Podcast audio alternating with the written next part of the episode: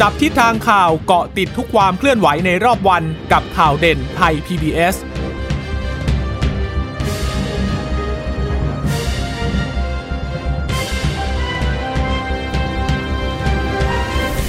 สวัสดีค่ะ สวัสดีคุณผู้ฟังค่ะ ต้อนรับคุณผู้ฟังสู่ข่าวเด่นไทย PBS นะคะ เราพบกันเป็นประจำทุกวันจันทร์ถึงศุกร์บ่ายๆแบบนี้ค่ะ มาอัปเดตข้อมูลข่าวสารที่เกิดขึ้นในรอบวันนะคะ กับดิฉันจีราชตาเอี่ยมรัศมีและคุณพึ่งนภาคล่องพยาบาลค่ะ ค่ะ สวัสดีคุณผู้ฟังทุกท่านนะคะ ที่รับฟังเราผ่านทางสถานีวิทยุที่เชื่อมโยงสัญญาณจากไทย PBS ทุกท่านนะคะ เราก็จะมาเจอเจอกันอย่างนี้เอ่อทุกวันเวลาบ่าย3โมงเย็นอย่างนี้นะคะ หลายท่านตอนนี้ก็ได้ work from home นะก็อาจจะได้มีโอกาส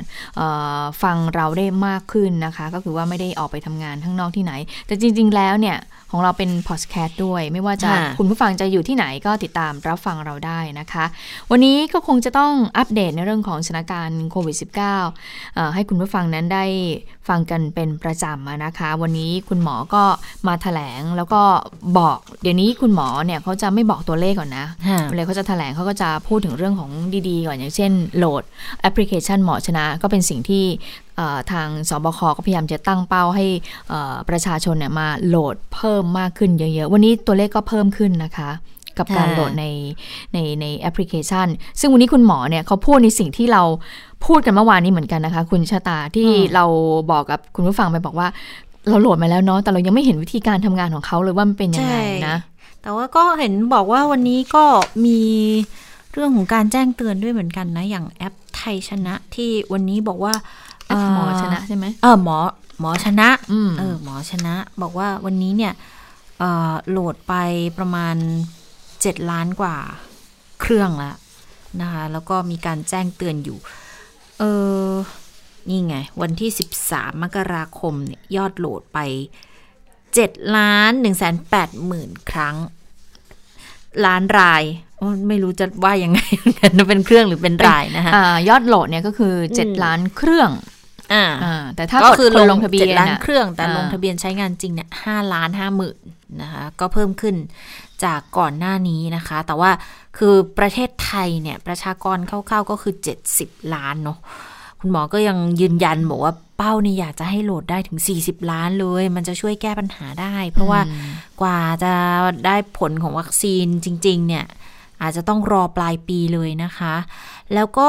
ผลจากการโหลดแอปเนี่ยนะคะ หมอชนะเนี่ยหลังจากที่กรมควบคุมโรคเขาพบผู้ติดเชื้อก็แจ้งเตือนผู้สัมผัสเสี่ยงให้สังเกตอาการตัวเองแล้วเหมือนกัน อย่างวันที่ 9 มกราคม บอกว่าแจ้งเตือนในกรุงเทพไป 112 ราย แล้ววันที่ 10 ก็แจ้งเตือนในกรุงเทพอีก 394 วันที่ 13 ค่ะ สดสดร้อนร้อนๆเมื่อวานก็แจ้งเตือนที่ชนบุรีไปอีก 135 คนนะคะ แต่ว่าของเรายังไม่ได้รับยังไม่ได้รับอะไรก็แสดงว่ายังยังไม่ได้อยู่ในกลุ่มเสี่ยงพื้นที่เสี่ยงนะคะค่ะ แต่ว่าก่อนหน้านี้เนี่ยที่ดิฉันก็โหลดมาแล้วใช่ไหมแล้วปรากฏว่าเดี๋ยวเอ่อการใช้แอปพลิเคชันหมอชนะ มันจะต้องมีทั้งเอ่อเข้าสิทธิ์เอ่ออะไรนะ สิทธิ์ขอ Location สิทธิ์การเข้าถึงการเข้าถึงในเรื่องของ location ของเรา แล้วก็สิทธิ์เรื่องของบลูทูธใช่ไหมปรากฏว่าก่อนหน้านี้นี่ฉันนำไปปิดบลูทูธแล้วปรากฏว่าโอ้เขาก็แจ้งเตือนมานะเขาก็แจ้งเตือนบอกว่าเอ่อใช่ให้เราเนี่ยมีตัวเปิดแอปขอให้เปิดบลูทูธเพื่ออนุญาตให้หมอชนะเนี่ยเชื่อมต่อกับอุปกรณ์เสริมโดยค่ะได้ ก็จะมีการเตือนเรามาเหมือนกันถ้าเกิดว่าเราเนี่ยโหลดไปแล้วแต่ว่าเรายังไม่ได้เปิดในเรื่องของการใช้บลูทูธเลยนะคะเพราะว่าเขาจะต้องใช้ ตัวหลักสองหลักนี่แหละนะคะค่ะหลายคนที่บอกเป็นห่วงในเรื่องของข้อมูลข้อมูลอะไรเนี่ยเขาบอกกรมควบคุมโรคเนี่ยเขาไม่มีหรือเขาไม่มีรู้นะ ถึงแม้ว่าเนี่ยทางกรมควบคุมโรคเขาจะแจ้งเตือนไปอย่างวันที่ที่คุณชาตาบอกวันที่ 13 มกราคมกันเอาใกล้ตัวใกล้ตัวที่ผ่านมานี่เอง มีการแจ้งเตือนเขาบอกว่า 135 คน ในพื้นที่ชนบุรี มีข้อมูลตรงนี้นะ แต่ว่าไม่รู้นะว่าคือคนไหนอืมระบุคนไม่ได้ นะคะ ก็คือกรมควบคุมโรคก็คือจะมีตัวเลขรันแหละ แล้วเขาก็จะมาแจ้งเตือน แล้วเขาก็ไม่รู้ด้วยว่าเอ่อหลังจากเนี้ยเขาแจ้งเตือนทางโทรศัพท์แล้วแต่เขาจะไม่แจ้งเตือนผ่านทางโทรศัพท์มือถือของเราเพราะว่าเขาไม่รู้เบอร์ของเราอ่าเขาจะแจ้งผ่านแอปนั่นแหละ ก็คือใช่มันก็ก็จะดูจากเอ่อสัญญาณไอตัวบลูทูธที่มันอยู่ในพื้นที่เสี่ยง เป็นจุดที่จะต้องเฝ้าระวังเนี่ยมันถึงจะแจ้งได้แล้วก็เป็นการแจ้งผ่านแอป ใช่อ่าไม่ได้ไม่ได้เป็นการแจ้งผ่าน SMS โทรศัพท์มือใช่ถืออะไรอเพราะฉะย่างนั้เงี้นยไม่มีข้อมูลค่ะและหลังจากนั้นถ้าเราได้รับการแจ้งเตือน สมมุติว่าดิฉันอยู่ในพื้นที่ค่ะกรุงเทพนี่แหละ มีการแจ้งเตือนมา กรมควบคุมโรคไม่รู้หรอกว่าดิฉันหน้าตาเป็นยังไงทำงานอยู่ที่ไหนอะไร เพียงแต่ว่าถ้าเกิดว่าดิฉันรู้สึกว่าเอ้ยฉันมีความเสี่ยงจริง ๆ เออได้เข้าไปในสถานบันเทิงจริง ๆ ดิฉันจะต้องแสดงความรับผิดชอบ ต้องดำเนินการต่อในการเข้าไปอาจจะไปพบแพทย์ถ้าเริ่มรู้สึกมีอาการดิฉันก็ต้องดำเนินการต่อเลย หลังจากนั้นก็บอกว่าหลังจากที่แอปแจ้งเตือนเราเนี่ยมันมันมันเป็นความรับผิดชอบ ของเราเองนะคะ ของประชาชนแต่ละคนที่โหลดแอปพลิเคชันเหมาะชนะนี้อะก็มาพูดให้ฟังกันก็ถือว่าให้ให้เห็นกันนะการทำงานของเป็นยังไงเขาบอกว่าเดี๋ยวระบบแอปพลิเคชันเนี่ยเขาจะพัฒนาไปเรื่อยๆนะเขาจะพัฒนาให้เห็นว่ามีการมีข้อมูลเลยว่า ถ้าคุณเปิดไอการเข้าถึงทั้งบลูทูธทั้ง location แล้วเนี่ยนะการเข้าสิทธิ์เนี่ยนะคะบอกว่าเขาจะมีข้อมูลย้อนหลังไปแล้วว่าคุณ 14 วันเนี่ยคุณไปไหนมาบ้าง เจ็ดวันคุณไปไหนมาบ้าง ถ้าเกิดว่าคุณรู้สึกว่าเขาก็ list มาแล้วแล้วแล้วคนที่รู้คือใคร คนที่รู้นี่คือตัวเราเอง คนอื่นจะไม่มีสิทธิ์รู้ที่ฉันก็จะไปรู้ของคุณชะตาดิฉันไม่มีสิทธิ์รู้อย่างแน่นอนเลยนะคะเดี๋ยวบอกว่าแต่ว่าเปิดตอนนี้ยังไม่ยังไม่ถึงขนาดใช่ใช่ตอนนี้เขาบอกว่าเท่าที่ได้ยินมาบอกว่าตอนนี้ยังไม่ได้ถึงขนาดนั้น แต่กำลังจะพัฒนาให้ไปถึงอย่างนั้น เพื่อให้ง่ายต่อการสอบสวนโรคนะคะ อันนี้ก็เป็นเรื่องของแอปพลิเคชัน หมอชนะ มาดูตัวเลขผู้ติดเชื้อวันนี้มีผู้เสียชีวิต 2 คนนะคะะก็วันนี้มีผู้ติดเชื้อเพิ่มขึ้นมา วันนี้ 271 ค่ะ ก็จะมีตัวเลขมันเยอะมากหาไม่เจอ จะอยู่ข้างบน จะมีคนที่ติดเชื้อจากระบบเฝ้าระวังและระบบบริการเนี่ย 78 คน ก็จะแบ่งเป็นกทม 14สมุทรปราการ 5 ชนบุรี 5 ระยอง 8 นครราชสีมา 1 นนทบุรี 2 ปทุม 1 สมุทรสาคร 36 สิงห์บุรี 1 อ่างทอง 5 นะคะ แล้วก็การค้นหาคนที่ติดเชื้อเชิงรุกในชุมชนได้ 181 คนก็จะแบ่งเป็นสมุทรสาครเยอะหน่อย 172 นะคะ ฉะเชิงเซา1ชนบุรี 5 ระยอง 3 เดินทางมาจากต่างประเทศก็ยังมีอยู่ค่ะ ก็วันนี้มีผู้ติดเชื้อที่รายงานมา 12 คน เจอในสถานที่กักเนี่ย 11 ค่ะ ก็จะแบ่งเป็นเดินทางมาจากปากีสถาน 2 ฮังการี 1 สหราชอาณาจักร 2 สหรัฐอเมริกา 1 รัสเซีย 1 เนเธอร์แลนด์ 1 แคนาดา 1 เยอรมัน 1 อินโด 1 นะคะ แล้วก็มีคนที่มาจากมาเลเซียอีกหนึ่งคน แต่ว่าคนนี้เนี่ยไม่ผ่านการคัดกรอง ไม่ผ่านสถานกักด้วย ก็น่าจะเป็นลักษณะของลักลอบเข้าเมืองหรือเปล่านะ แต่ว่าไปตรวจเจอตอนนี้ก็เข้าระบบละ เพราะว่ามีการรายงานตัวเลข ตอนที่ พอพอมีการยืนยันตัวเลขผู้ติดเชื้อใหม่เพิ่มขึ้นเนี่ยค่ะ ก็ทำให้จำนวนผู้ป่วยยืนยันสะสมในประเทศตอนนี้ก็ทะลุ 11,000 แล้วค่ะ ก็เป็น 11,262 คน อันนี้นับรวมตั้งแต่การระบาดตั้งแต่ช่วงต้นปีมาเลยนะคะ แล้วถ้าแยกย่อยออกมาเนี่ยรู้สึกว่าถ้ารอบที่สองจะอยู่ประมาณ 7,000 กว่าคนนะแต่ทีนี้ที่ข่าวร้ายในวันนี้นั่นก็คือมีผู้เสียชีวิตเพิ่มอีก2คน ก็เลยเป็น 69 แล้วนะคะ แต่ว่าเป็นชาวต่างชาติสักคนหนึ่ง เพิ่งจะมาถึงเมืองไทยวันที่ 7 นี้เองเอ่อ7ธันวาคม มาถึงก็เข้า ASQ ค่ะ ปรากฏว่ามีอาการปอดอักเสบ แล้วอาการก็แย่ลงเรื่อยๆนะคะ แล้วก็เสียชีวิต 13 มกราคม อายุ 71 ปีแล้วด้วย แล้วก็มีโรคประจำตัวด้วย อีกรายหนึ่งก็เป็นชายไทยอายุ 53 นะคะ คนนี้มีโรคประจำตัวเหมือนกัน มีเบาหวาน คนแรกก็มีเบาหวานร่วมด้วยเหมือนกันนะคะ แล้วก็เห็นว่ามีมะเร็งปอดด้วยแหละ แต่ว่าสำหรับรายที่2เนี่ยคะบอกว่าโอ้ไปหลายจังหวัดเลย แต่ว่าเป็นการเดินทางด้วยรถยนต์ส่วนตัวก็เซฟไปประมาณหนึ่ง คือเซฟคนรอบข้างไปประมาณหนึ่ง แต่ว่าไม่ได้หมายความว่าคนที่นั่งบนรถไม่เสี่ยงนะ อันนี้ก็เสี่ยงเหมือนกันนะคะ ก็ไปมาทั้งจันทบุรีชนบุรีและเพชรบุรีด้วยนะคะ ช่วง 26-30เนี่ยน่าจะเที่ยวก่อนช่วงปีใหม่แหละแล้วอาการเริ่มมีวันที่ 3 วันที่ 5 ก็รักษาตัวที่โรงพยาบาลนนทบุรีค่ะแล้วก็ตรวจเชื้อโควิด -19 มีปอดอักเสบด้วย อาการสุดเร็วมากแล้วไปเสียชีวิตเมื่อวันที่ 10 มกราคมที่ผ่านมานั่นเองนะคะตอนนี้การระบาดเนี่ยแพร่ไป 60 จังหวัดแล้วค่ะ แต่แนวโน้มมันก็เริ่มทรงตัว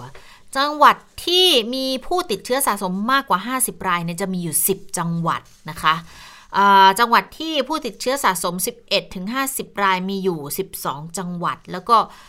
จังหวัดที่มีผู้ติดเชื้อสะสม 1-10 รายอีก 38 ไม่พบผู้ติดเชื้อเลย 17 จังหวัดนะคะอันนี้ต้องปรบมือให้ที่สามารถเฝ้าระวังป้องกันได้เป็นอันดีนะคะ แต่ว่า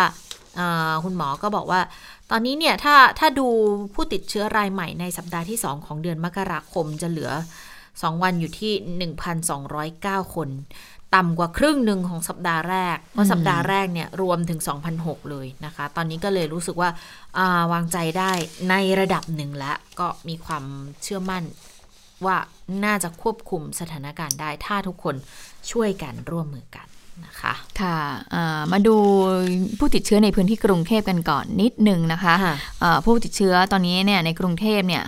526 คนแล้วค่ะ ก็ติดเชื้อใหม่วันนี้ 14 คนเป็นการติดเชื้อ จากการที่เดินทางไปพื้นที่เสี่ยง แล้วก็ไปสัมผัสกับผู้ติดเชื้อทั้งหมดนะคะ ก็แบ่งเป็นเพศชาย 5 คน เพศหญิง 9 คนนะคะเเป็นสัญชาติไทย 10 คนเมียนมา 3 คน อินเดีย 1 คน มีอาการ 10 ราย ไม่มีอาการ 10 ราย ผู้ป่วยทั้งหมดนะนะคะก็รักษาตัวอยู่ที่โรงพยาบาลเอกชนนะคะแล้วก็มีศิริราชบ้าง มีโรงพยาบาลเวชศาสตร์เขตร้อนบ้าง แล้วก็มีการรอประสานอีก 1 คนนะคะแล้วก็บอกว่าอายุต่ำสุดนี่ก็คือ 12 ปีนะที่ติดเชื้อโควิด -19 นะคะ ทีนี้ก็มีคำถาม จากทางสื่อมวลชนนะคะก็สอบถามไปยังทางคุณหมอทวีสินวิษณุโยธินเหมือนกันนะคะในเรื่องของการประเมินสถานการณ์อีกครั้งเนี่ยจะมีการประเมินยังไงหลังจากที่ออกมาตรการไปแล้ว แล้วจะเข้าสู่การผ่อนคลายเมื่อไหร่นะคะ คุณหมอก็บอกว่าอะเดี๋ยวขอดูไปจนถึงสิ้นเดือนนี้ก่อนละกันนะว่าจะเป็นยังไงนะคะ ไปฟังเสียงของคุณหมอกันค่ะคำว่าผลของการออกฤทธิ์ถ้าตัวเลขลดลงลดลงลดลงลดลงเรื่อย ๆ นั่นแหละครับ เท่ากับว่า เราใช้ยาได้ผล มาตรการขั้นที่หนึ่งที่เราบอกว่าเอาขั้นเอามาตรการฉบับที่ห้าหกเจ็ดที่เบาๆตอนนู้นอะมาใช้ตอนนี้ ถ้าใช้ได้ผลนะครับ ไม่ต้องไปหลังวันที่ 31 มกราคม ก็ไม่ต้องไปออกขั้นที่สองขั้นที่สองคืออะไรครับ คือที่เราบอกว่าเราจะไปเอาฉบับ1 2 3ซึ่งเป็นฉบับเคอร์ฟิวฉบับล็อกเมืองฉบับอะไรทั้งหลายที่ว่าเนี่ยมาใส่ตอนนี้นะครับ ขึ้นอยู่กับตัวเลข นะครับ อันที่หนึ่งก็คือ 17 นี้มาตรการเต็มที่แล้วหรือยังนะครับ ถ้ายังตอนนี้ทุกจังหวัดช่วยกัน ถ้าช่วยกันแล้วไม่ใช่แค่ภาครัฐ ภาคเอกชน ภาคประชาชนก็ต้องเต็มที่ด้วยนะครับ ใส่แมสทุกคนร้อยเปอร์เซ็นต์ไหมอะไรทั้งหลายที่เราบอกกันทั้งหลายเนี่ยสิบสี่วันนี้ถึงวันที่สิบเจ็ดท่านทำเต็มที่หน่อยเอาไม่ใช่ถึงสิบเจ็ดท่านต้องทำเต็มที่ถึงทั้งเดือนน่ะนะครับ แต่จะดูผลกันหลังวันที่สิบเจ็ดจะดูผลจะดูผล แต่เราต้องทำยาวกันทั้งเดือนนะครับ เดือนนี้ทั้งเดือนขอแรงกายแรงใจท่านท่านช่วยกัน เพื่อที่จะเราจะได้ช่วยกันทำให้ตัวเลขนี้ลดลง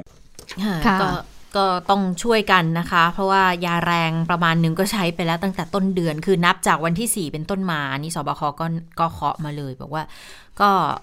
นับวันเริ่มติดตามมาตรการเนี่ย ดูซิจะได้ผลไม่ได้ผล 4 มกราคม แล้วมันจะไปสุด 17 ปุ๊บ หลังจากนั้นก็ต้องดูแล้วว่าอีก 2 อาทิตย์เนี่ยกราฟมันจะเป็นยังไง แนวโน้มมันจะลดไหมถ้าเกิดสมมุติลดเนาะก็หวังว่าพอสิ้นเดือนน่าจะกลับไปสู่อะไรดี ๆ ได้ แล้วผลกระทบที่เกิดกับเศรษฐกิจ มันก็น่าจะลดลงได้ด้วยนะคะค่ะในการถแถลงวันนี้เนี่ยจริงๆเนี่ยเหมือนกับคุณหมอเนี่ยได้มีการพูดเอาไว้กับทางสื่อมวลชนบอกว่าเดี๋ยววันนี้นะ เดี๋ยวมีเรื่องเซอร์ไพรส์ แล้วเอ๊ะเซอร์ไพรส์เรื่องอะไรนะคะอืมเราก็ไม่รู้ว่าเอ๊ะจะเป็นเรื่องของสถานการณ์โควิดยังไงบ้างหรือเปล่านะคะค่ะแต่ดูแล้วไม่น่าจะมีเรื่องเซอร์ไพรส์อะไร ถ้าเกิดว่าถ้าไม่ใช่กรณีของได้เอ่อหมอเบิร์ตแพทย์หญิงค่ะอภิสมัยมาร่วมทีมโฆษกนะถือว่าเป็นเรื่องเซอร์ไพรส์ไหมคุณชะตา อืม ก็เซอร์ไพรส์เพราะเราไม่คิดว่าจะเป็นเรื่องนี้ อืม คือตอนแรกยังเก่งๆอยู่ เอ๊ะหรือมาตรการอะไรเพิ่มจะล็อกดาวน์หรือเปล่า หรือจะมีอะไรขึ้นมา หรือว่าเอ่อประกาศ ฉุกเฉินอะไรเพิ่มอีกหรือเปล่าเพราะว่าฉุกเฉินเขาสิ้นเดือนไหนนะอ๋อสิ้นเมเดือนษานี้เลยนี่เดือนฮะนี้เลยเดือนค่ะนี้ใช่ไหมคะเอ่เพราะอคราวที่อีกแล้วสิบเขาประห้ากาศวันสี่สิบห้าวัน อืมสิ้นเดือนกุมภามกราหรือกุมภาอะเดี๋ยวขอเช็คอีกทีจำไม่ได้แต่เพเพราะราะว่าว่ารอบที่ล่าแล้วมันจะติดตอนเอ่อครึ่งครึ่งเดือนพอดี แล้วก็บวกไปอีก45วัน ใช่ เพราะว่ามันจะ ไปบอกว่าไม่อยากประกาศบ่อยๆ ก็เลยอ่าช่วงธันวาไม่ได้ประกาศเพิ่มมา เพราะว่ามันจะติดปีใหม่พอดีก็เลยประกาศยาวไป แต่ยาวที่ว่าเนี่ยคือจำไม่ได้ว่าไปจะไปจะไปสิ้สิ้นนสุสุดดเมื่ตอนไหนอ่านะคะแล้วก็เลยบอกว่าเอ๊ะเรื่องไหนอะไรกันยังไงแต่พอบอกมาตอนแรกโอ้ยจะปิดการแถลงข่าวอยู่แล้วเราก็รู้เอ๊ะคุณหมอลืมหรือเปล่าไหน คุณหมอบอกจะมีเซอร์ไพรส์อะไรอ๋อสรุปว่าเนี่ยเปิดตัวโฆษก ทีมโฆษกเพิ่มอีกหนึ่งท่าน คุณหมอเบิร์ตคนสวยนะคะอืมค่ะก็หลาย ๆ ท่านก็คงจะคุ้นหน้าคุ้นตาแพทย์หญิงอภิสมัยกันไปแล้วนะคะค่ะเอ่อไปดูประวัติของท่านนิดหนึ่งแพทย์หญิงอภิสมัยศรีรังสรรค์หรือหมอเบิร์ตนะคะที่ใครๆเอ่อเรียกกันเนี่ยก็จะเข้ามาเป็นเอ่อหนึ่งในทีมโฆษกสบคด้วยที่อาจจะมาเจอเจอกันทุกวันในเวลาช่วงประมาณเวลา 11นาฬิกา30 นาทีอย่างนี้นะคะ คุณหมอปัจจุบันก็คือเป็นผู้อำนวยการศูนย์จิตรักษ์โรงพยาบาลกรุงเทพค่ะเอ่อคุณหมอก็เป็นอดีตนางสาวไทยนะคะเป็นอดีตผู้ประกาศข่าวอืมมีทักษะการสื่อสารก็จะมาช่วยทำความเข้าใจในเรื่องต่างๆ ให้กับประชาชนนะคะ ก็คุณหมอก็บอกว่ามีเอ่อหลังจากนี้เนี่ย คุณหมอทวีสินก็บอกว่าในส่วนของตนเองเนี่ยในฐานะที่เป็นผู้ตรวจใช่ไหมคะ ก็จะมีหน้าที่รับผิดชอบภาระต่างๆ เพิ่มมากขึ้น อาจจะต้องออกไปภาคสนาม ไปสัมผัสกับปัญหาจริง ๆนะคะ เพราะฉะนั้นแล้วเนี่ยก็เลยขอให้แพทย์หญิงอภิสมัย ซึ่งเป็นรุ่นน้องนี่แหละนะคะ ที่จะเข้ามาช่วยในทีมงานโฆษกด้วยเพื่อจะได้สื่อสารข้อมูลต่างๆ ให้กับประชาชนนั้นได้รับทราบค่ะค่ะ สำหรับแพทย์หญิงอภิสมัยนะคะ ก็เป็นอดีตนางสาวไทยนะคะก็จบปริญญาตรีเนี่ยโอ้มหาวิทยาลัยเดียวกับคุณหมอทวีสินเลย คณะแพทยศาสตร์ มหาวิทยาลัยขอนแก่นนะคะ เป็นแล้วก็มีวุฒิบัตรผู้เชี่ยวชาญ สาขาจิตเวชศาสตร์จิตเวชศาสตร์ ภาควิชาจิตเวชศาสตร์ จากคณะแพทยศาสตร์ศิริราชพยาบาลด้วย เป็นนางสาวไทยคนที่ 36 เมื่อปี 42 นะคะ แล้วก็ เป็นขวัญใจช่างภาพสื่อมวลชนด้วย เป็นสาวเจ้าเสน่ห์ด้วย แล้วก็ไปเป็นตัวแทนประกวดนางงามจักรวาลปี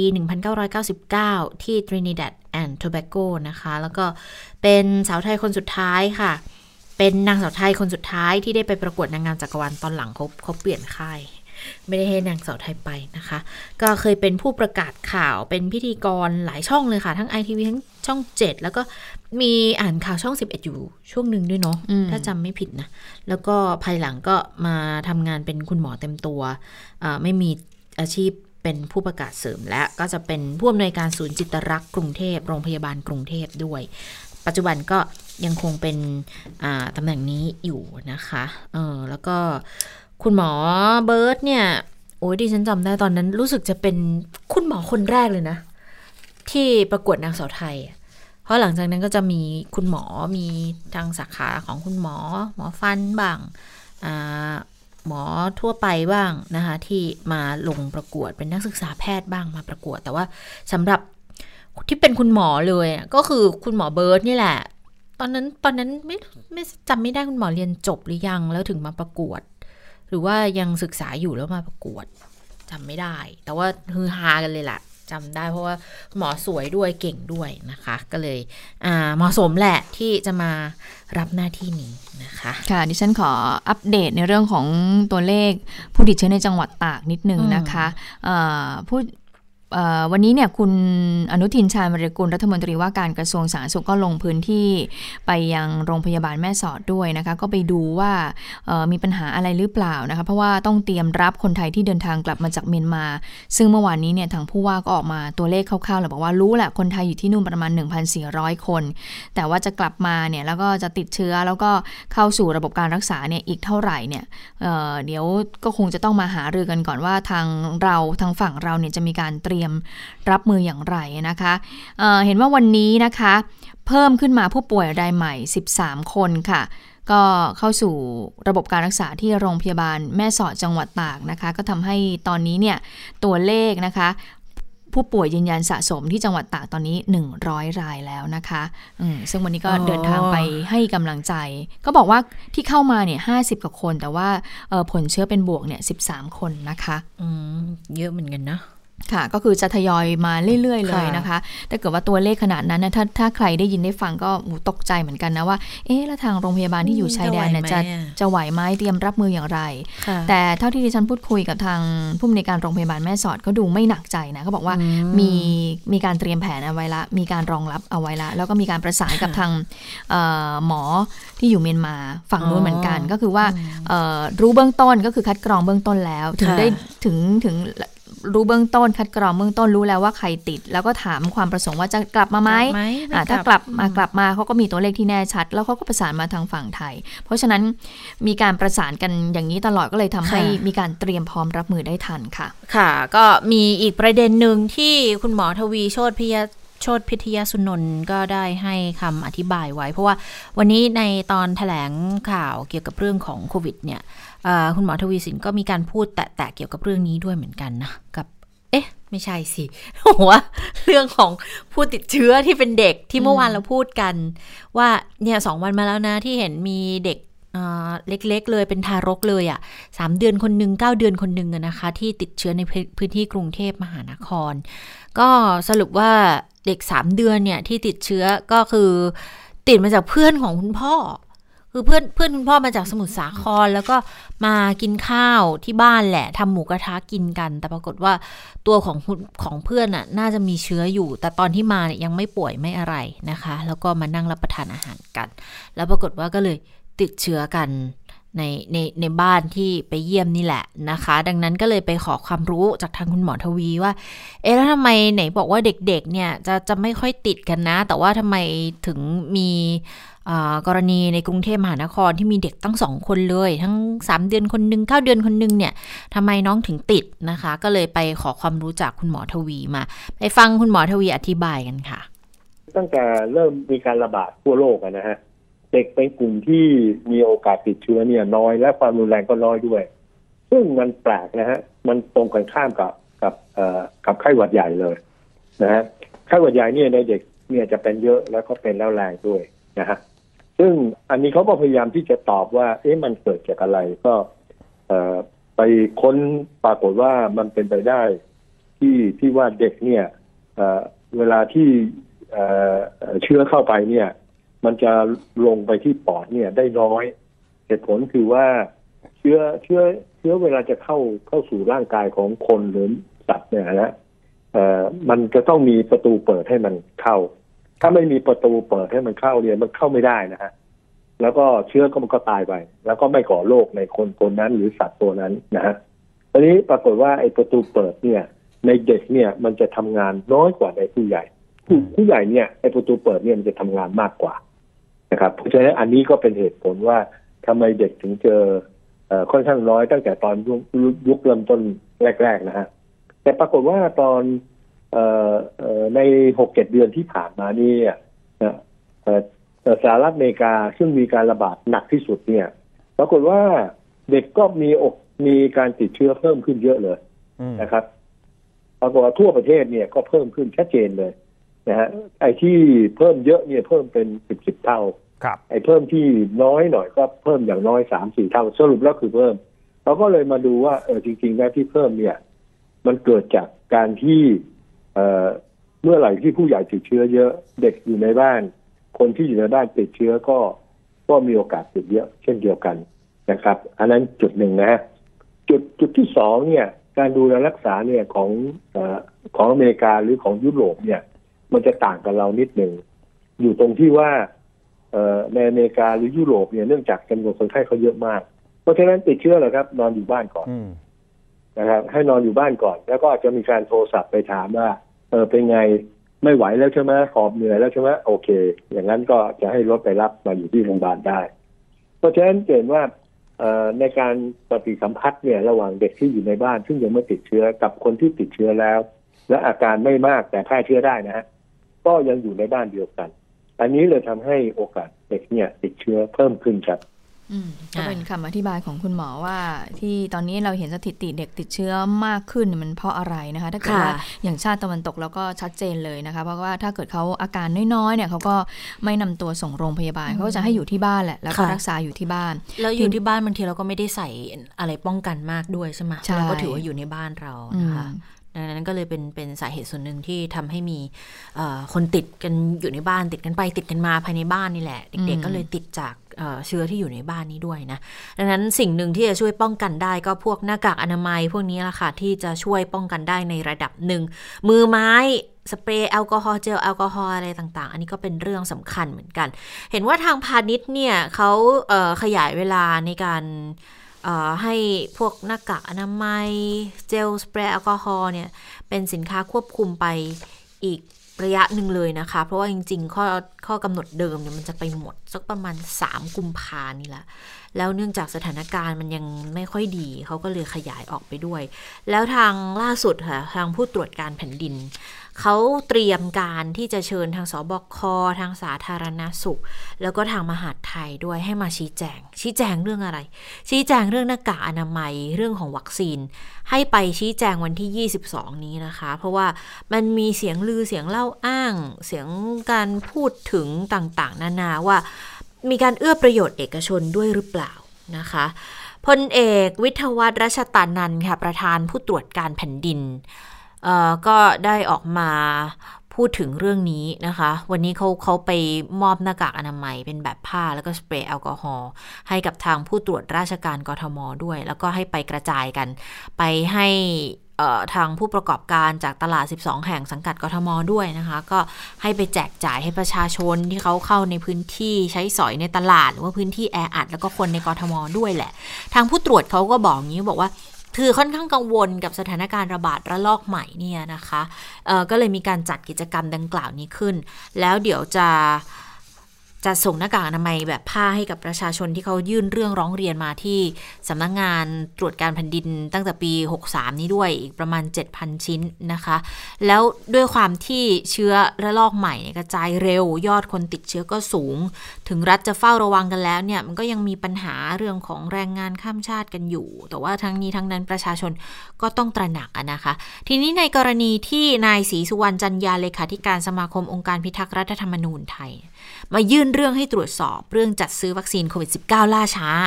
แล้วก็เรื่องของการผลิตหน้ากากของของทาง CP ที่บอกว่าเนี่ยเอื้อประโยชน์ให้เอกชนหรือเปล่าออบอกว่า ก็เห็นที่ผ่านมาสบคทำงานเข้มแข็งประชุมแก้ปัญหาทุกวันนะ แต่ว่าเมื่อมีคนร้องมาเนี่ยเดี๋ยวก็จะต้องประชุมกับหน่วยงานที่เกี่ยวข้อง ทั้งสบคทั้งสาธารณาสุข กรมวิทยาศาสตร์การแพทย์และกระทรวงมหาดไทยด้วย ในวันที่ 22 ค่ะ จะสอบถามข้อมูล แต่ระหว่างนี้เนี่ยเดี๋ยวจะมอบหมายเจ้าหน้าที่ลงพื้นที่ไปพูดคุยบริษัทเอกชนที่ผลิตหน้ากากปี 63 ว่าผลิตแล้วส่งไปไหน ขายได้เท่าไหร่ บริจาคเท่าไหร่ ก็คาดว่า 24 มกราจะได้ข้อมูล ส่วนเรื่องวัคซีนที่บอกว่าล่าช้าเนี่ยผู้ตรวจบอกว่าก็เท่าที่ทราบบอกรัฐบาลเตรียมการเอาไว้แล้วมีแผนการอยู่แล้วว่า 3 เดือนแรกเนี่ยจะนำเข้าวัคซีน2 0 0 0 0โดส ส่วนที่มองว่าบริษัทที่ขายวัคซีนมีหลายแห่งแต่ประเด็นสำคัญ ทางผู้ตรวจมองว่าวัคซีนที่นำเข้าเนี่ยต้องได้รับการรับรองคุณภาพโดย 2 บริษัท คือ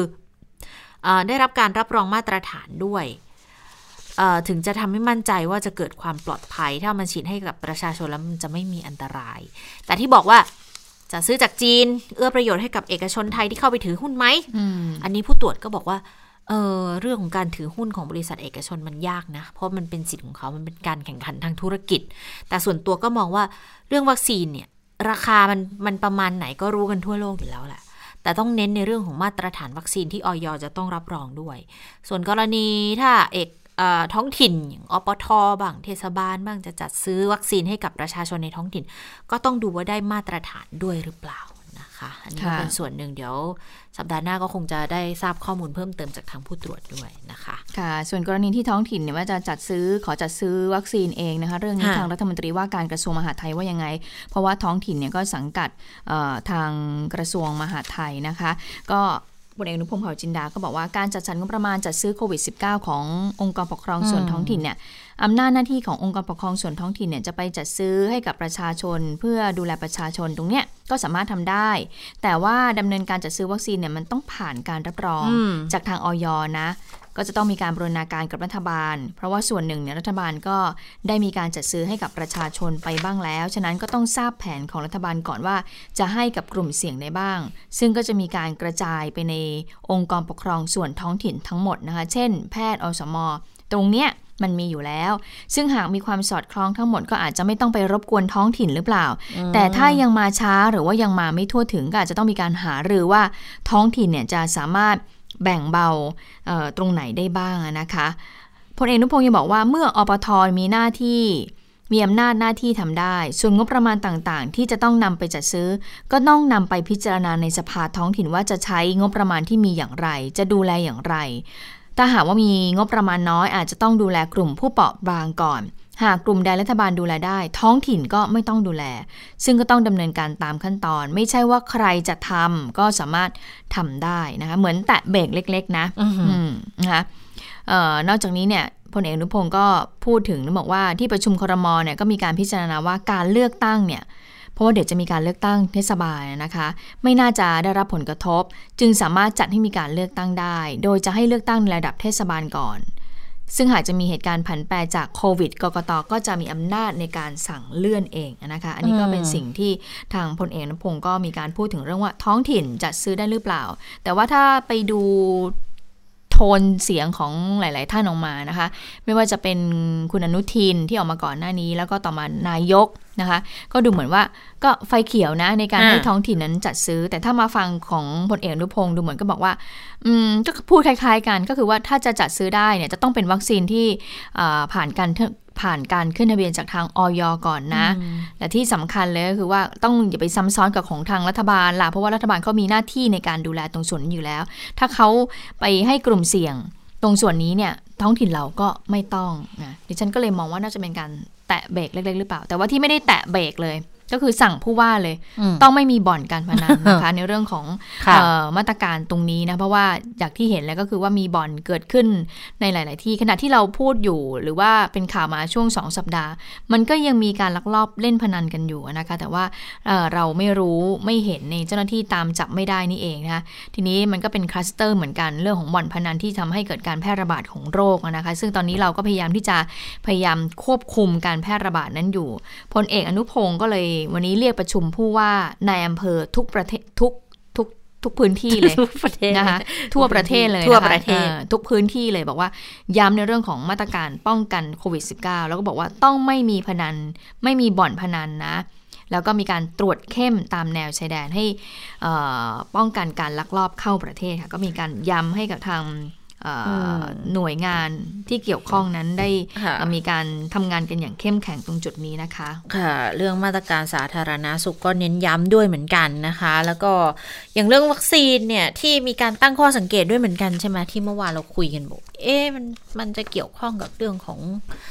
การหาส่งหาเสียงด้วยไหมเพราะว่ามันจะใกล้ๆช่วงเลือกตั้งเทศบาลแล้วด้วยนะ ล่าสุดมีการกำหนดวันมาแล้วคุณมึงนภาค่ะกกตเคาะแล้วค่ะ เลือกตั้งเทศบาล 28 มีนา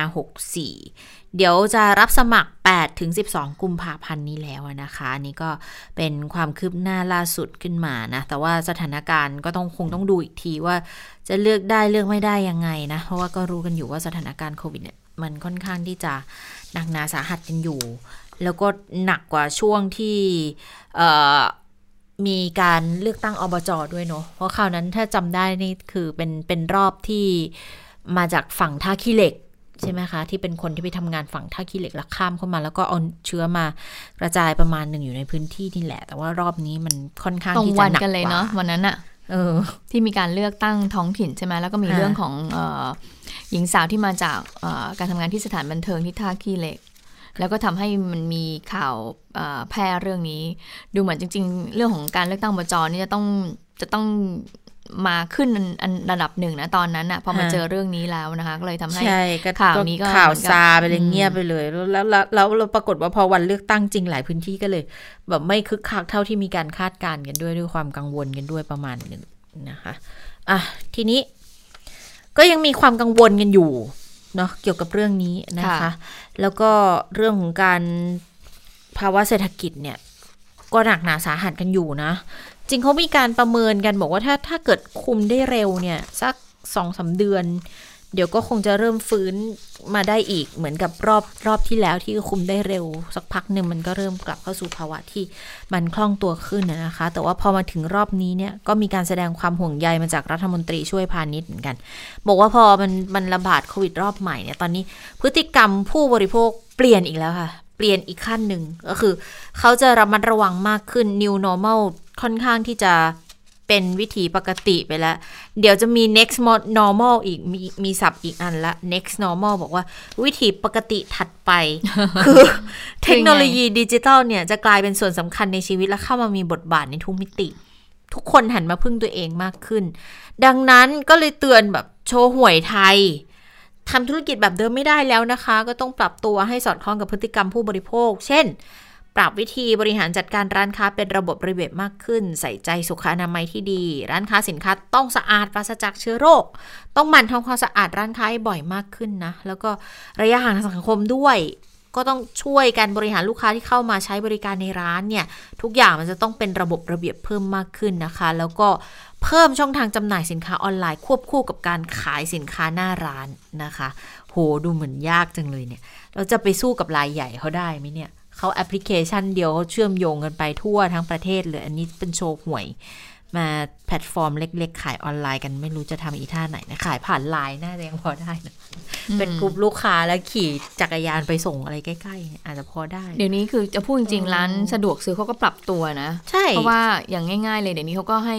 พนักงานคนไหนที่มีมอเตอร์ไซค์อะเขาก็แบบว่าให้ขี่ไปส่งให้เออขี่ไปส่งให้ในระยะเออมันก็เป็นสิบกิโลเมตร เป็นเป็นเป็น คือมันเป็นวิถีที่ทำกันอยู่แล้วนะอืมถ้าถ้าเราสังเกตสมัยก่อน ถ้าเกิดมีร้านชำแล้วรู้จักกันน่ะ แบบเชื่อเงินกันซื้อของอะไรอย่างเงี้ย บางทีเอ้ยไข่หมดน้ำตาลหมดถ้ามาซื้อกันบ่อย ๆ อย่างเงี้ย ก็โทรให้เขามาส่งมันก็มันก็มีมาแต่นานแล้วแหละ แต่ว่าใช่อาจจะต้องทำให้เป็นระบบเพิ่มมากขึ้นอย่างอย่างแต่ก่อนอาจจะเป็นคนคุ้นหน้าคุ้นตาใช่ไหมบอกอ่าเดี๋ยวไปส่งให้ร้านเจ๊คนนั้นคนนี้หน่อยอะไรอย่างเงี้ยร้านค้าส่วนใหญ่ก็จะมีแบบนี้ แต่ว่าแต่ว่าระยะหลังถ้าเกิดจะ เพิ่มมากขึ้นปรับตัวแข่งกับทางร้านสะดวกซื้อที่มีสาขาเยอะๆเนี่ย ก็อาจจะต้องแบบคงไม่ใช่ขาประจำแล้วขาจรก็อาจจะต้องไปส่งให้เขาด้วยหรือเปล่า อันนี้ก็อาจจะเป็นข้อเสนอส่วนหนึ่งนะ ซึ่งทางพาณิชย์เขาก็บอกมาลักษณะนี้เหมือนกันนะคะ ค่ะ ก็คือเดี๋ยวนี้ก็คือเมื่อก่อนอาจจะคุ้นหน้าคุ้นตากัน แต่ว่าหลังๆอะมันไม่มันไม่ใช่ละมันทำไม่เป็นได้ละเรื่องของต้องขเป็นยายทำเป็นระบบมากขึ้นเนี่ยนะคะ ทีนี้มาดูผลกระทบโควิด -19 นิดนึงนะคะ ที่ตอนก่อนหน้าเนี้คณะกรรมการร่วมภาครัฐและเอกชนก็มีการประเมินกันแล้วว่ามันเป็นยังไงแล้วก็มีการเสนอเออมาตรการให้กับทางรัฐบาลเนยนะคะ ล่าสุดก็มีความเห็นจากทางคุณพจน์อารามวัฒนาอารามวัฒนานานนท์ฮะ นะคะรองประธานกรรมการสภาหอการค้าแห่งประเทศไทยนะคะก็เอ่อก็บอกว่าตามที่หอการค้าและสภาหอการค้าเนี่ยจัดทำข้อเสนอเนี่ยของประเทศไปก่อนหน้านี้มีเรียกร้อง 3 ข้อก็คือเรื่องของจัดตั้งคณะกรรมการร่วมภาครัฐและเอกชน รวมถึงผู้ที่เกี่ยวข้องให้ร่วมกันวางแผนระยะยาว ให้เกิดการทำงานร่วมกันเนี่ยนะคะแล้วก็ประเด็นที่ 2 ก็คือการบริหารจัดการแรงงานข้ามชาติในจังหวัดสมุทรสาคร ให้ผู้ประกอบการที่มีศักยภาพเนี่ย ให้ร่วมมือในการตรวจพนักงานผู้มีเชื้อ ให้ผู้มีเชื้อเนี่ยอยู่ในสถานกักตัว จนกระทั่งมีภูมิต้านทานดีแล้ว แล้วก็ควรจะดูแลผู้ติดเชื้อแล้วก็ผู้ที่มีความเสี่ยงด้วย และเมื่อตรวจพบผู้ติดเชื้อก็ต้องหาสถานที่ในการแยกกักตัวให้เพื่อสังเกตอาการลดการแพร่เชื้อ และการติดเชื้อซ้ำโดยภาครัฐเนี่ยจะต้องสนับสนุนให้ผู้ประกอบการดำเนินการช่วยดูแลแรงงานของตนเอง แล้วก็สนับสนุนค่าตรวจ หรือว่าใช้มาตรการลดหย่อนภาษี ให้กับผู้ประกอบการที่เหมาะสมด้วยนะคะ ซึ่งเรื่องนี้เมื่อช่วงเช้าดิฉันยังคุยกับคุณพิมพิมลปัญญานะเลยเพราะว่าดิฉันก็สงสัยเหมือนกันเพราะว่าตอนนี้กระทรวงแรงงานเขาก็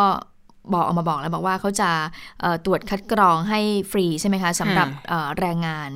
ทีนี้แต่ทีนี้มันก็มีเอ่อเงื่อนไขบอกว่าตรวจอะตรวจได้นะ แต่ว่าผู้ประกอบการตอนนี้ก็มีการยื่นเข้ามาแสดงความเจตจำนงมาก บอกว่าอยากให้ภาครัฐเนี่ยเข้ามาตรวจคัดกรองเชิงรุกมากขึ้นให้กับ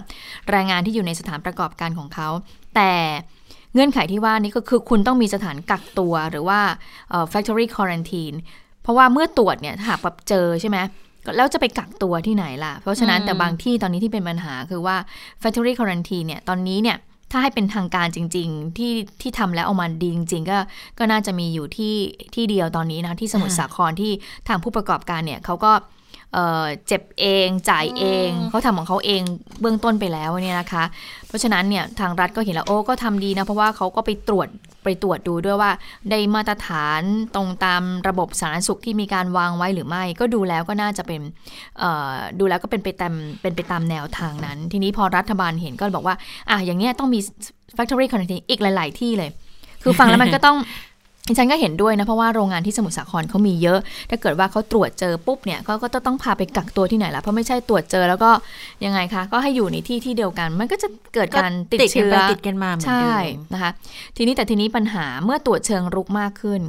เจอมากขึ้น แล้วจะเอาเขาไปไว้ที่ไหนเนี่ยแหละ เป็นสิ่งสำคัญนะคะ วันนี้เอ่อหอการค้าก็เลยออกมาพูดถึงในเรื่องนี้ก็เลยบอกว่า เนี่ยผู้ประกอบการบางคนเขาก็ดำเนินการในการดูแลแรงงานของเขาแล้วนะคะ แต่นี้ก็อยากให้ภาครัฐเนี่ยสนับสนุนด้วย ไม่ว่าจะเป็นเรื่องของมาตรการลดหย่อนภาษีอะไรอืมต่างๆ เหล่านี้เป็นต้นนะคะ ก็กำลังคิดอยู่เหมือนกันบอกว่าโหให้เขาลงฝ่ายเดียวมันมันอาจจะต้องช่วยกันคือ คือช่วยกันก็จริง แต่ว่ารัฐก็อาจจะแบบลดภาษีให้เขาสักหน่อยเนาะอืมมันก็เป็นการดูแล คือมันเป็นส่วนหนึ่งในกระบวนการ เอ่อเฝ้าระวังแล้วก็ป้องกันการระบาดของโรคไงก็ถือว่ามันก็ก็ช่วยกันไปได้ระดับหนึ่งเห็นบอกพระว่าคือมันมันไม่ใช่โรงงานทุกแห่งที่จะมีศักยภาพใช่ที่จะทำได้ แล้วก็นิคมอุตสาหกรรมเองบางทีเขาก็ยังมีกฎระเบียบบางอย่าง ที่ทำให้ไม่สามารถไปตั้งเป็นแบบสเตทควอลันทีและอยู่ในพื้นที่ปิด ในนิคมจริง ๆ นิคมอะมันควรจะมีนะอืมเอาจริง ๆ เพราะว่าพื้นที่เขาค่อนข้างพร้อมมีพื้นที่กว้างมีบางส่วนที่มันอาจจะไม่ได้เปิดใช้งานแล้วแบ่งสรรมาทำได้ แต่มันมีข้อกำหนดอืมมีกฎหมายที่กำหนดเอาไว้ว่าห้ามพักอาศัยในนิคมอุตสาหกรรมไง ทีนี้ถ้ากันอยู่ในนั้น14วันมันอาจจะต้องมีระเบียบอะไรที่ยกเว้นขึ้นมาแล้วทำโดยเร็วหรือเปล่าอืมมันก็จะเป็นส่วนเสริมได้อีกทางหนึ่งอืมและอย่างที่พัทยาฟู้ดที่เอ่อผลิตอาหารกระป๋องที่เขาทำเนี่ยเขาไม่ได้ทำในโรงงานนะคะ คุณชะตาเขาเขามีเขาไปพื้นหาที่ที่ข้างนอก ใช่ไหมใช่เขามีพื้นที่อยู่ด้านนอกที่ไม่ได้เกี่ยวข้องกับรายการผลิตของเขาเลย แล้วเขาก็ไปทำตรงนั้นแหละเขาเขาก็มีพื้นที่ของเขาอยู่แล้วเขาเลยทำ factory quarantine ของเขาขึ้นมา เมื่อมีสถานที่อยู่แล้ว เขาก็แค่อ่าเอา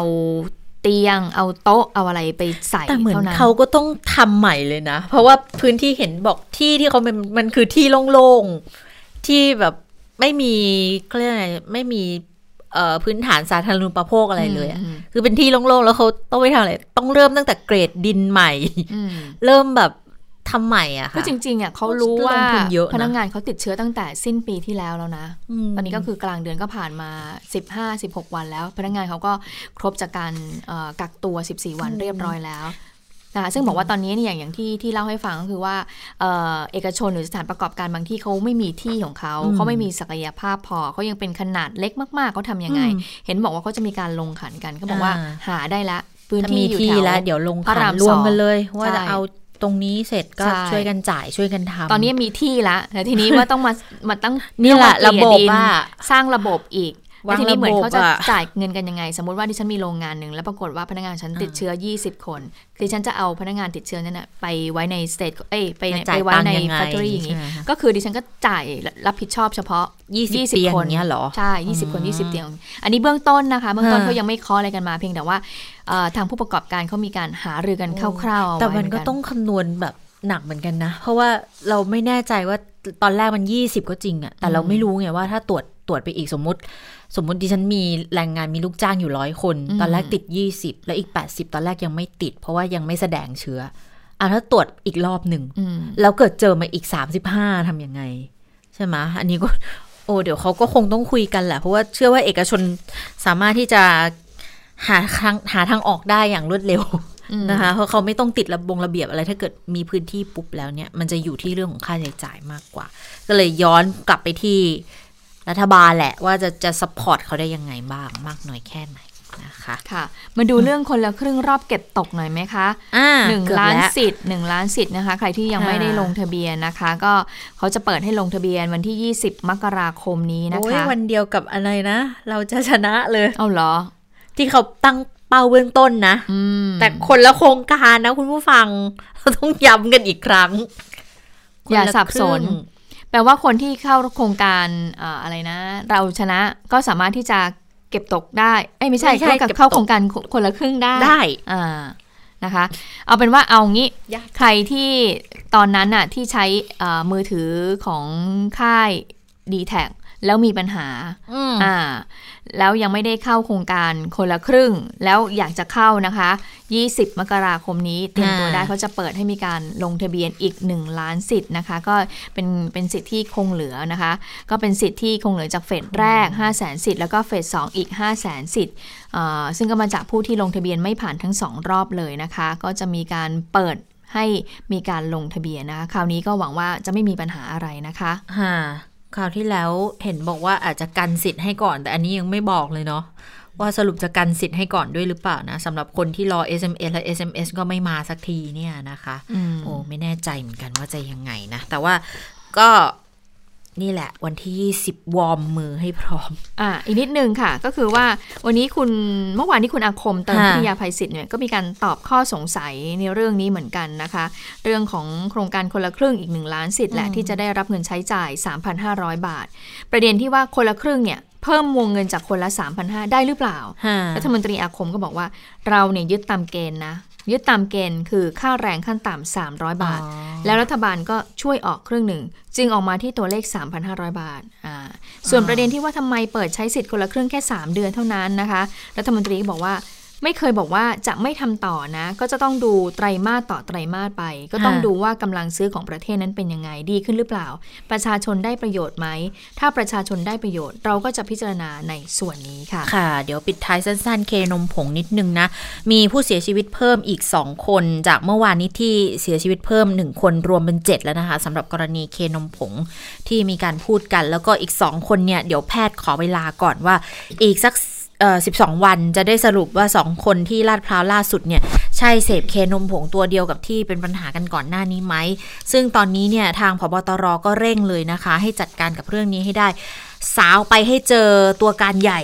ที่เป็นคนขายเจ้าเคนมผงนี้ ส่วนผู้ที่เกี่ยวข้องที่เป็นผู้ต้องหาถูกควบคุมตัวในกรณีที่เกี่ยวข้องกับเคนมผงตอนนี้มี 4 คนและถูกคัดค้านการประกันตัวด้วยนะ คะเอาละค่ะได้เวลาของต่างประเทศแล้วคุณสวรักษ์มาแล้ว พูดคุยเกี่ยวกับโดนัลด์ทรัมป์กันก่อนเลยค่ะน่าสวัจะสดีเป็นประธานาธิบดีคนแรกที่ถูกทอดถอนถึงสองครั้งใช่แล้วอะสวัสดีก่อนอื่นสวัสดีให้โอผู้กาสฟังสวัสดีก่อน สวัสดีทั้งสองท่านด้วยนะคะค่ะคือในประวัติศาสตร์นี้มันไม่เคยเกิดเหตุการณ์แบบนี้มาก่อน คือโดนครั้งเดียวก็แย่แล้วอะ นี่คือโดนสองจะต้องเปรี้ยวจริงๆแหละเราถึงจะโดนกันสองรอบเนี่ยและไอ้รอบที่สองเนี่ยก็คือก่อนจะหมดวาระแค่แบบ ไม่กี่สัปดาห์เองอะนะคะเออแต่แน่นอนดูดูรูปการแล้วนะตอนนี้เนี่ยก็การถอดถอนคงเริ่มไม่ทันหรอกนะคะค่ะเพราะว่า 20 มกรานี้ก็จะพ้นเออพ้นจากตำแหน่งแล้ว แล้วก็ไบเดนโจไบเดนจะขึ้นแทนนะคะ ทีนี้ถามว่าขั้นตอนต่อไปมันจะเป็นยังไง มันจะส่งผลยังไง คือเอาเป็นว่า เบื้องต้นเนี่ยสภาผู้แทนราษฎรลงมติเสียงข้างมาก เห็นชอบไม่ถอดถอน อันนี้ผ่านนะคะ ที่น่าสนใจคือ ปรากฏว่ามีสมาชิกของพรรคริพับลิกัน ร่วมลงเสียงสนับสนุนถึง 10 คน พูดง่ายๆ คือเป็นสสงูเห่า คือลงคะแนนโหวตถอดถอนผู้นำจากพรรคของตัวเองนะคะ ซึ่งจากการถอดถอนรอบแรกอะไม่มีเหตุการณ์แบบนี้นะค่ะนะคะอะทีนี้สสสภาผู้แทนราษฎรเห็นชอบไม่ถอดถอนแล้วยังไงต่อไป ขั้นตอนต่อไปคือ วุฒิสภาจะต้องนำเรื่องนี้เข้าไปอภิปรายว่าอะ ดูหลักฐานว่ากันไต่สวนกันไปว่า เห็นควรที่จะให้ถอดถอนทรัมป์หรือไม่ แล้วการลงมติในขั้นของวุฒิสภาต้องเสียงสองในสามเลยนะคะ ซึ่งต่อให้เปิดการไต่สวนณวันนี้เนี่ยก็ยากเพราะว่าพรรคริพับลิกันเนี่ยครองเสียงข้างมาก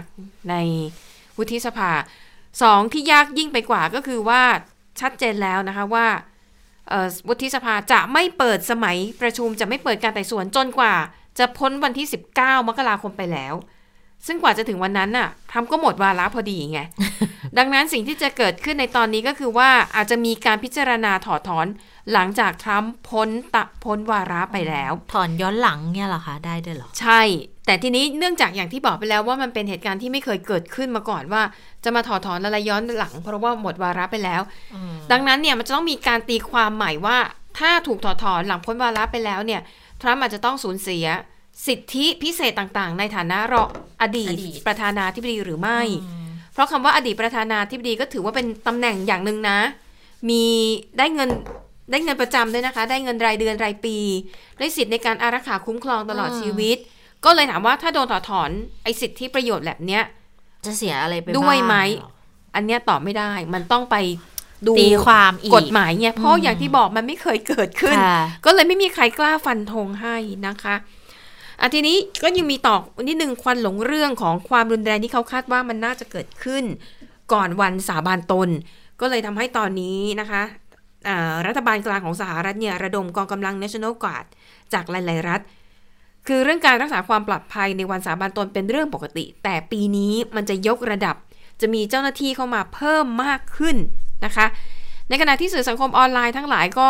พากันคว่ำบาตรทรัมป์อย่าง Twitter เนี่ยเล่นแรงสุดคือแบนทรัมป์ตลอดการตลอดไป อันนี้ถือว่าทุบกล่องดวงใจเลยนะ เพราะว่าทรัมป์เนี่ยเขาใช้ Twitter เป็นกระบอกเสียง ที่เขาเชื่อว่ามันทรงประสิทธิภาพเอ่อทรงเอ่อทรงอนุภาพมาก ก็เท่ากับทรัมป์หมดกระบอกเสียงแบนหนึ่ง Facebook กับ Instagram คือเป็นเจ้าของเดียวกัน สั่งแบนทรัมป์แบบ ไม่มีกำหนด ก็คือจะให้เอามาใช้งานได้เมื่อไหร่ยังไม่รู้นะคะ ก็เลยทำให้มองว่าเออทรัมป์ไม่รู้แล้วจากนี้จะสื่อสารกับสาวกกับผู้สนับสนุนตัวเองยังไงนะคะ เพราะว่าหลาย ๆ แอปพลิเคชันที่ที่ถูกใช้เป็นช่องทางก็เริ่มถูกทยอยแบนไปเรื่อย ๆ ค่ะ ทีนี้ในส่วนของ Facebook นะคะ เขาบอกว่ามีคำสั่งภายในค่ะ เป็นจดหมายเวียน ส่งไปถึงพนักงานว่า ช่วงนี้เนี่ยนะ อย่าได้ใส่เสื้อหรือว่าติดสัญลักษณ์โลโก้ใด ๆ ที่บ่งบอกว่าเป็นพนักงานของบริษัท Facebook เพราะว่ากลัวจะตกเป็นเป้าโจมตี จากกลุ่มผู้สนับสนุนทรัมป์ที่ไม่พอใจว่า Facebook มาแบนทรัมป์ทำไมนะคะอะอันนี้ก็เป็นเกร็ดเล็กเกร็ดน้อยเกี่ยวกับความรุนแรงที่เขาเกรงว่ามันอาจจะเกิดขึ้นก็ต้องจับตามองกันให้ดี ๆ นะ ส่วนที่เอ่อ ประเทศจีนนะคะ ดูเหมือนว่าก่อนหน้านี้เนี่ยจะสามารถควบคุมการระบาดได้ แต่ว่าล่าสุดนะคะ จีนกลับพบผู้เสียชีวิตจากโควิด -19 คนแรกในรอบ 8 เดือน ไปพบที่มณฑลเหอเป่ย แต่ว่าทางการจีนยังไม่ได้เปิดเผยนะคะว่าผู้เสียชีวิตเนี่ยเป็นใครอายุเท่าไหร่ติดเชื้อได้อย่างไรและอะไรทำให้เสียชีวิตนะคะ บอกแค่ว่าเสียชีวิตจากโควิด -19 เท่านั้นเอง ก็เลยทำให้ตอนนี้นะคะในหลาย ๆ เมืองของในหลาย ๆ มณฑลของจีนเนี่ย ปรากฏว่ามันมีการระบาดเกิดขึ้นมาอีกระลอก ก็เลยทำให้ต้องเข้มงวดกันอีกครั้งหนึ่ง และนี่ก็ใกล้จะช่วงถึงช่วงตุจีนอีกแล้ว ไม่รู้ว่าตุจีนปีนี้ในจีนเนี่ยจะต้องเงียบเหงาเหมือนปีที่แล้วหรือเปล่านะคะ ถ้าหากว่ายังไม่สามารถควบคุมการระบาดของโควิด -19 ได้ ส่วนที่อังกฤษค่ะ กระทรวงสาธารณสุขของที่นั่นนะคะ ได้เผยแพร่รายงานการศึกษาล่าสุด พบว่าผู้ที่เคยติดเชื้อโควิด -19 มาก่อน น่าจะมีภูมิคุ้มกันนานอย่างน้อย 5 เดือนนะคะ เพราะเขาพบว่าอัตราการติดเชื้อซ้ำในผู้ที่มีแอนติบอดีจากการติดเชื้อเนี่ยอยู่ในระดับที่ต่ำมากๆนะคะ นั่นก็เป็นเรื่องราวความคืบหน้าเกี่ยวกับโควิด -19 แต่ว่าที่อินโดนีเซียเมื่อวานนี้น่าสนใจ เป็นประเทศที่ 3 ของอาเซียนนะ ที่ฉีดวัคซีนให้กับประชาชน แล้วคนแรกที่ได้รับการฉีดวัคซีนในอินโดนีเซียคือ โจโจโกโกวิวิโดโดโดโดอะนะคะปประระธาธานานาธิธิบบดีดีนั่นเอง ทีนี้ประเด็นที่น่าสนใจคือว่าประเทศส่วนใหญ่เนี่ย เวลาถามว่าคุณจะฉีดให้ใครเป็นกลุ่มแรก ก็มักจะเป็นบุคลากรทางการแพทย์ผู้สูงอายุใช่ไหมแต่อินโดนีเซียเนี่ยแปลกกว่าที่อื่น ๆ อินโดนีเซียเน้นการฉีดวัคซีนให้กับคนในวัยทำงาน นะคะ ก็คืออายุอ่า18ถึง59ปี เขาก็บอกว่าอ้าวทำไมถึงเน้นคนกลุ่มนี้ล่ะ เพราะว่ายังอายุยังไม่มากร่างกายแข็งแรงติดเชื้อและโอกาสป่วยหนักมีน้อยกว่าผู้สูงอายุ ประเด็นนี้นะคะ ทางการอินโดนีเซียเนี่ยให้เหตุผลว่า เขามองว่าผู้สูงอายุจริง ๆ เนี่ยนะส่วนมากก็ไม่ได้ออกไปนอกบ้านสักเท่าไหร่อืมโอกาสที่จะไปติดเชื้อ น้อยกว่าคนหนุ่มสาวในวัยทำงานค่ะที่ยังจำเป็นต้องออกไปนู่นมานี่อืมดังนั้นเขาก็เลยมองว่าถ้าฉีดให้คนกลุ่มวัยทำงานเนี่ย มันน่าจะป้องกันการระบาดได้ดีกว่านะคะ ซึ่ง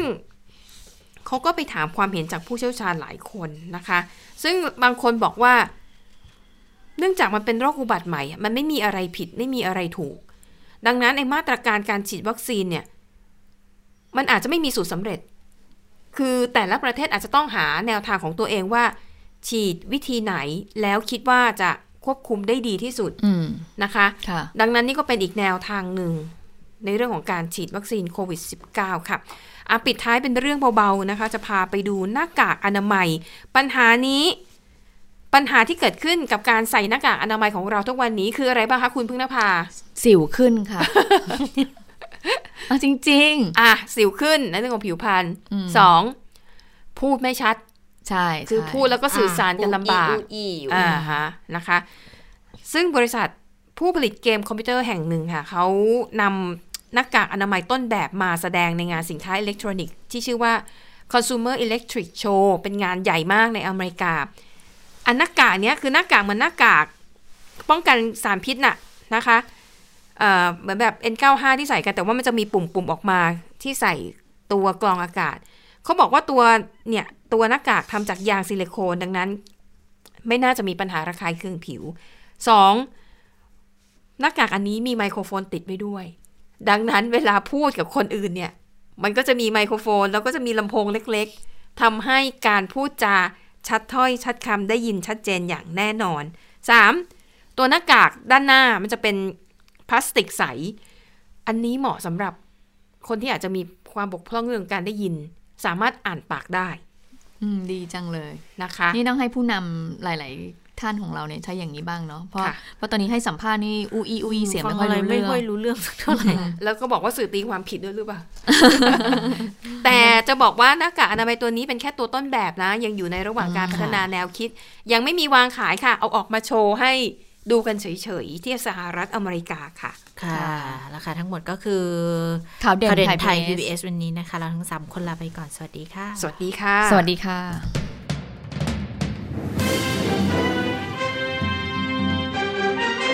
ติดตามข่าวเด่นไทย PBS ได้ทุกวันจันทร์ถึงศุกร์เวลา 15 นาฬิกา ทางไทย PBS Radio และติดตามฟังข่าวได้อีกครั้งทางไทย PBS Podcast